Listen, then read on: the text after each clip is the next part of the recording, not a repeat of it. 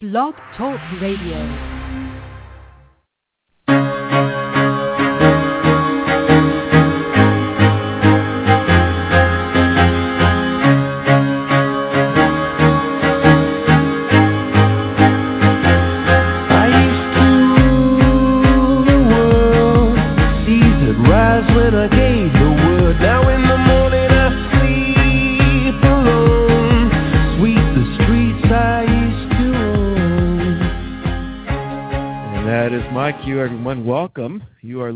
To This Week in Accountable Care on the Blog Talk Radio Network. I'm Greg Masters, the creator, producer, and principal host of the show. This Week in Accountable Care is brought to you by Health Innovation Media, where we monitor the innovation impulse from idea to business model. And on the show today, we continue our exploration into the grand restructuring of the American healthcare system or non-system, as many would say. And on the show today is uh, someone I'm really excited to meet uh, by the name of Margalit Gur Arie. You can follow her on Twitter at Margalit Gur Arie. I'm going to spell that for you. It's the at sign M-A-R-G-A-L-I-T-G-U-R-A-R-I-E. Margalit is a kindred spirit, a Twitter colleague, and someone whose work I've followed via the blog circuit. She publishes the On Technology blog on healthtech.blogspot.com and via several white papers and, of course, on Twitter. And let me tell you a little bit about Margalit before I bring her into the chat. Margalit is a founder of BizMed, a company devoted to supporting practicing physicians through software and services that simplify the business of medicine. Margalit has served in executive and consulting roles of various health IT companies, and her mission is to support and strengthen independent private practice, particularly in rural and underserved areas. Margalit blogs and writes in support of primary care. She is an Israeli-born aeronautical engineer turned tech whiz who helped build early portals and EMRs. Residing in rural Missouri, she watches as health becomes increasingly industrialized without improving results, and she inherently understands the need of independent practices. So with that as a background, Margalit, welcome to This Week in Accountable Care.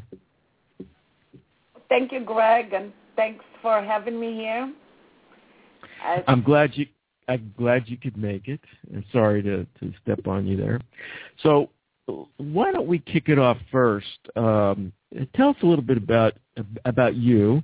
Uh, what what I see aeronautical engineer in your history, but talk about uh, your your journey from that, I, I guess, to to healthcare. What what was that like? What what spawned that for you? One, I think is the right word because it um, it it happened because I spawned three children, and I decided to leave the workforce and kind of raise them by hand. And when it was time to go back, and I was in the middle of my PhD at the time, when I was, it was time to go back, I realized that somebody ended the Cold War, and there was no more need for weapons in space or anywhere else. So I had to find something else to do. So what's better than healthcare? And actually that happened by pure chance. I started working for a consulting company and I was sent to an account that happened to be a huge hospital chain. And I don't know, most of us probably don't know how they happened to fall in love with healthcare IT, but that's what happened to me. And um, I switched after that to the ambulatory um, EMR scene and that was about uh, 2004 when I left the hospital IT portion of my career, and I've been with with the little guys, the little docs, or I like to call them my guys, uh, ever since. So that that led you into developing the company BizMed. Tell us a little bit about that genesis and what you do over there. Yeah. So um, BizMed really is, uh, I mean, I don't know that the name is really indicative of what it does. I am going to be 100% um, honest because I can't be otherwise, unfortunately. And uh, the way I see this company is that it's really, its mission is to run interference for the, um, the private, independent, small practices, primary care, and not only primary care, by the way. And there is an onslaught of regulation and transformations and all the things ending with TION right now all over healthcare. And it's very difficult to service, and I learned that when I was in the EMR uh, space. Actually, it's it's extremely difficult to serve to be cost effective in serving small practices. The cost of sales is high, the cost of support is high, the cost of education is high, and they just tend to keep their heads down and do their their their work, and they're not reading blogs or keeping up with the literature, so they really don't know what they're supposed to be doing. Things that seem obvious to us are just not not like that eh, eh, eh, in that particular community. So with that in mind, we figured there's a lot of consulting that is available to upscale practices, to health systems, and it costs a fortune, and these guys can't afford that. So the goal was originally to put consultants out of business and offer consulting, at least 80%, you know, the 80-20 rule, offer like 80% of consulting and services to these little docs uh, over the internet in a software as a service kind of intelligent platform and help them be where they need to be, not where they don't want to be, but where they need to be for their own good. So we started, we were thinking originally about meaningful use and all that EMR stuff, but that kind of, um, we weren't ready at that time. And what we do now is we're helping mainly primary care practices with patient-centered medical home recognition. And it's all delivered on the web, and hopefully we're giving away the store for free. The software is free. All kinds of things are I'm just looking for a way to, to make money at this point, but I haven't found that one yet. So that's that's what we do, and that's what we're trying to help them be position themselves in a way that they're not left behind, and they can take advantage of incentives and all the things that are coming down the pike in this new world of healthcare. So, uh, running interference for uh, uh, private practices, and particularly in uh, underserved or, or, rural markets, um, there's a lot of interference to sort of intermediate or disintermediate. It would seem that uh, uh, th- there's certainly no shortage of demand for something like that. Uh, are, are, you finding the um, well? First up, are you finding the penetration of independent practice associations out there, or are this simply onesie twosie physician offices completely disconnected from from the rest of their uh, of their peers? Yeah, so, you know, their um, IPAs or independent practice associations are not very common in the Midwest. And we we work nationally and we have practices in Hawaii and stuff like that. I know they are very strong in California, you know, Washington State, and uh, that there are some big ones there. Those those that were able to come together that way can get some uh, advantages from being in an IPA, but as you probably very well know, Greg, IPAs come in different different flavors. Some of them are just on paper, some, you know, just negotiating contracts, maybe a little bit sort of uh, referrals and prior auths. In California, they are, a lot of them are, are really HMOs.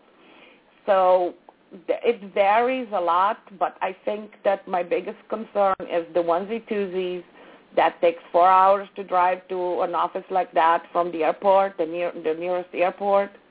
And then when you get there, you find out that if that guy is 57, 59, and he's going to retire, and when he closes his doors, the only thing that's going to come there for his patients is maybe a, a van with a nurse or something once a week. And those guys are my concern, not not the doctors. Let's be honest, not the doctors themselves. It's their patients who are underserved in so many other areas, and now they're about to become completely underserved also in the medical area, and that's that's my biggest concern. I, I think uh, the recent, uh, uh, uh, I guess, in Georgia and, and perhaps elsewhere, w- one of their ways to, to get around the uh, the EMTALA provision of seeing and treating, stabilizing uh, anyone regardless of their ability to pay. Their answer to that is to just uh, either rescind the law or to somehow make it uh, uh, provide an exemption for some of the rural hospitals to not have to provide those services. So it's an interesting interesting perspective. So as you're running this interference, it sounds like in some respects you're doing some proactive stuff, maybe a lot of damage control.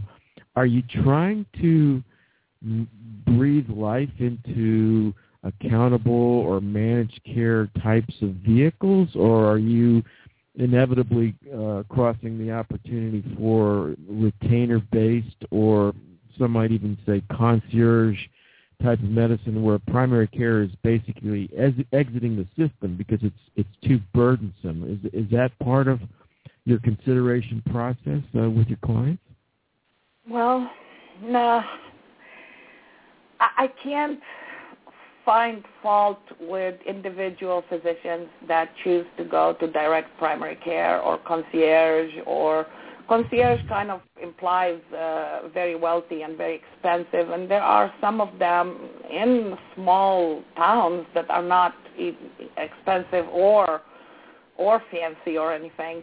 I can't find fault with that, but on the other hand, I don't believe that that is a solution and I'm not we're not dealing with those kind of practices. They left the system. The regulations largely don't apply to them anymore. They choose to practice free of uh, government uh, or, or or insurance interference. And, and I'm not talking about the you know, it's, it's kind of funny when you mention concierge because there are there are large corporations some of them owned by um, at least one of them that I know that is owned by Procter and Gamble that is supposedly direct primary care. Well, I don't know that that's so much direct primary care as as a doctor opening an office in Wichita, Kansas, and charging fifty bucks a month or something. It's it's a different type of managed care, I think. And I know there are several experiments out there. We're not dealing with those guys. Those guys are doing something else and they don't take Medicaid patients um, by and large. And my concern, as I said before, is the underserved patient population, be it in urban areas like we have here in St. Louis, downtown, East St. Louis, take your pick, or in the more rural uh, areas of Missouri like the Ozarks where poverty is rampant. And I don't see a lot of concierge practices in those areas, and I don't think there ever will be. So those those are the, the places where, where we're trying to breathe life, as you say, into the independent doctors, the small practices that are still there. There aren't a lot left, but what for whatever is there is there, and we're trying to keep them alive. They are having a lot of difficulty meeting all the regulations, understanding the regulation, figuring out what people want them to do. They really don't know. They just want to see their patients and provide the best care they can or they know how. And I know that some people think that that's not sufficient anymore, and they they need to run dashboards and do all kinds of stuff. The problem is that for most of these guys in these small towns, they don't need dashboards because they know their patients. They go to church with them. They go to the Rotary Club or whatever. They eat at the same restaurants. The kids go to the same schools.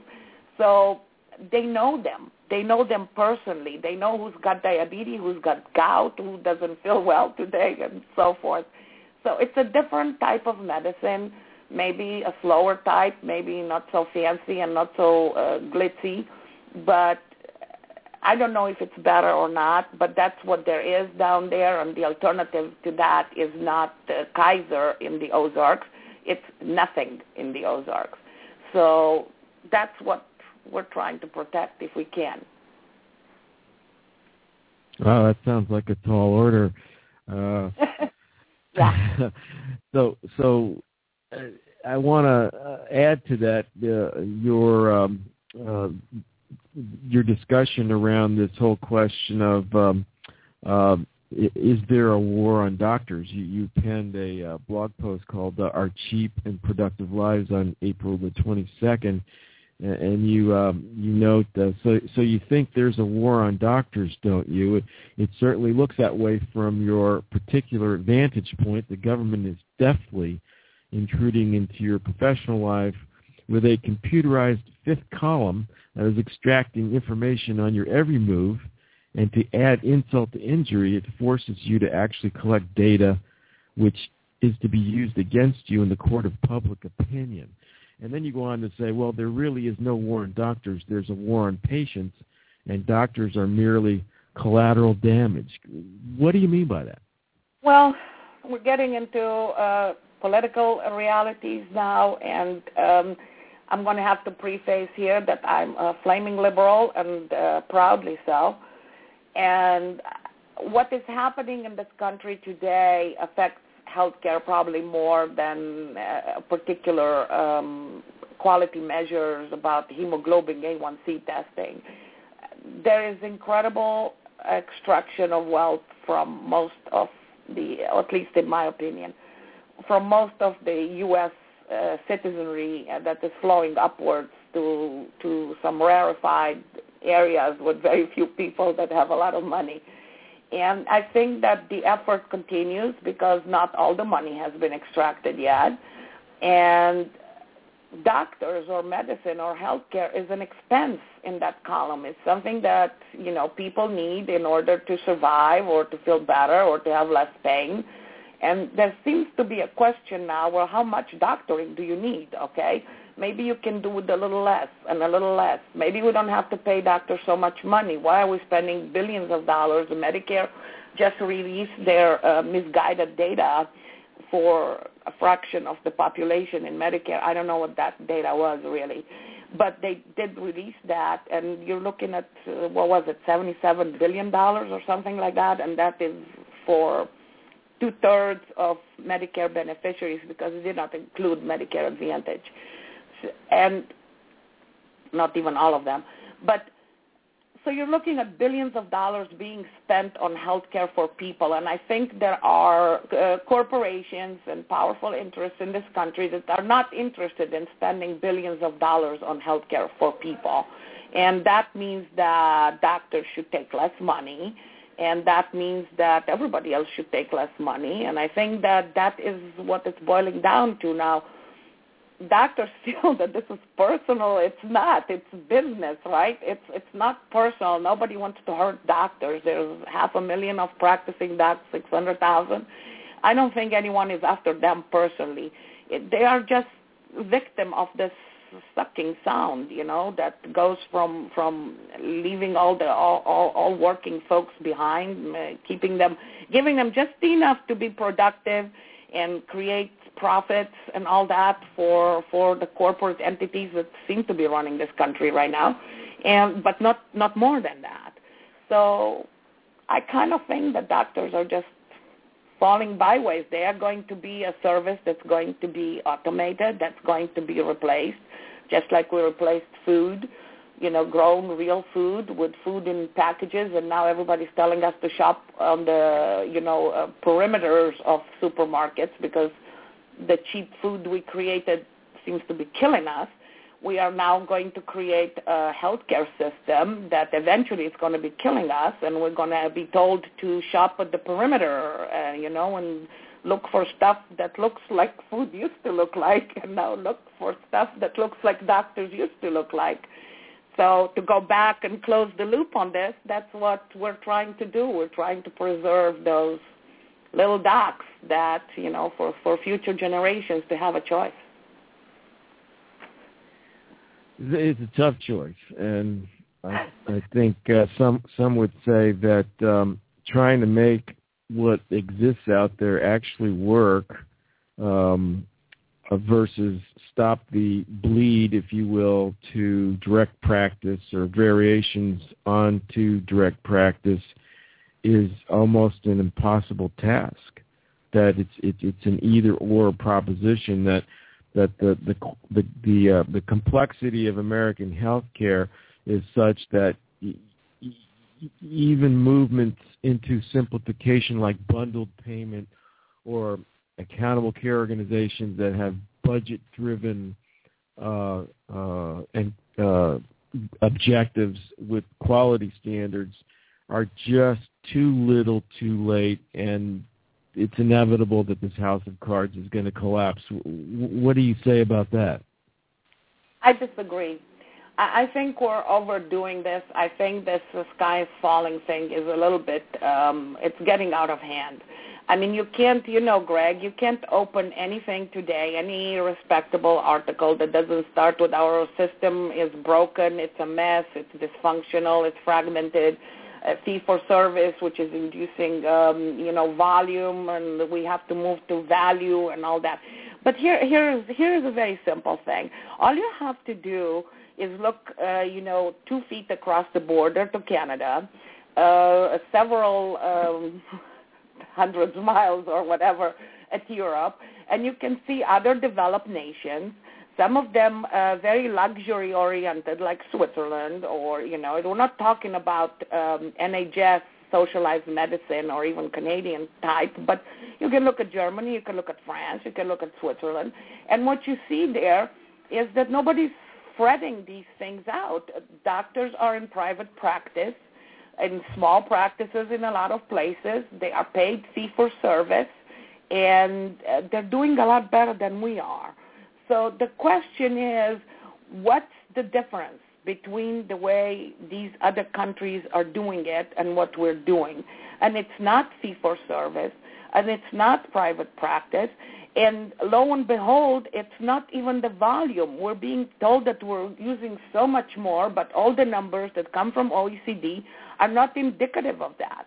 We're going to the doctor less. We're spending less time in hospitals. We have less discharges. So yeah, a few things here and there are higher, and we need to work on that. But it's not like some horrendous disaster. So I think we're solving the wrong problem. Can can I can I say that? sure. so it, it, can the Affordable Care Act work, or is our future single payer? Well, I'm sure it can work, and I'm sure it will be made to work for quite some time. I mean, it's uh, the Affordable Care Act is. Um, I know it, it's good for people that that got uh, Medicaid expanded. I wish all the states would would expand Medicaid. Uh, as, you know that that that's a great thing to, to give more people um, ability to see some sort of care better than nothing. But the Affordable Care Act is working very well for insurance companies, for drug companies, for device companies. They don't even want to. Even Elizabeth Warren is opposing a tax on devices. So you know, and we've just delivered a whole bunch of customers to them. We're going to deliver more the plans itself have very high deductibles, so it's a good deal for the insurers. We're being very careful to hand them over healthy people uh, when we help them, you know, not everybody sick. Um, I think the, the in, in today's the powers to be, the where they're aligned, I think the Affordable Care Act is going to go on for quite some time. I mean, even if Republicans, you know, get the White House, the Senate, whatever, I don't think the Affordable Care Act is going anywhere. It's it's too good for for corporate entities to to be dismantled. So, what's your sense of um, uh, the proliferation and the movement from paper to practice of an ACO or accountable care or a patient-centered medical home concept taking root in rural and underserved areas? I don't know about ACOs. I've actually very recently um, had a, an interesting experience with that, and I think I talked to you about it a, a while ago. Of some physicians uh, very forward-thinking folks in not rural but very blue-collar areas that were thinking about an ACO, and it's daunting. I mean, they're not certain they can pull it off, although these folks have extremely long experience with uh, taking risk and um, toward HMOs.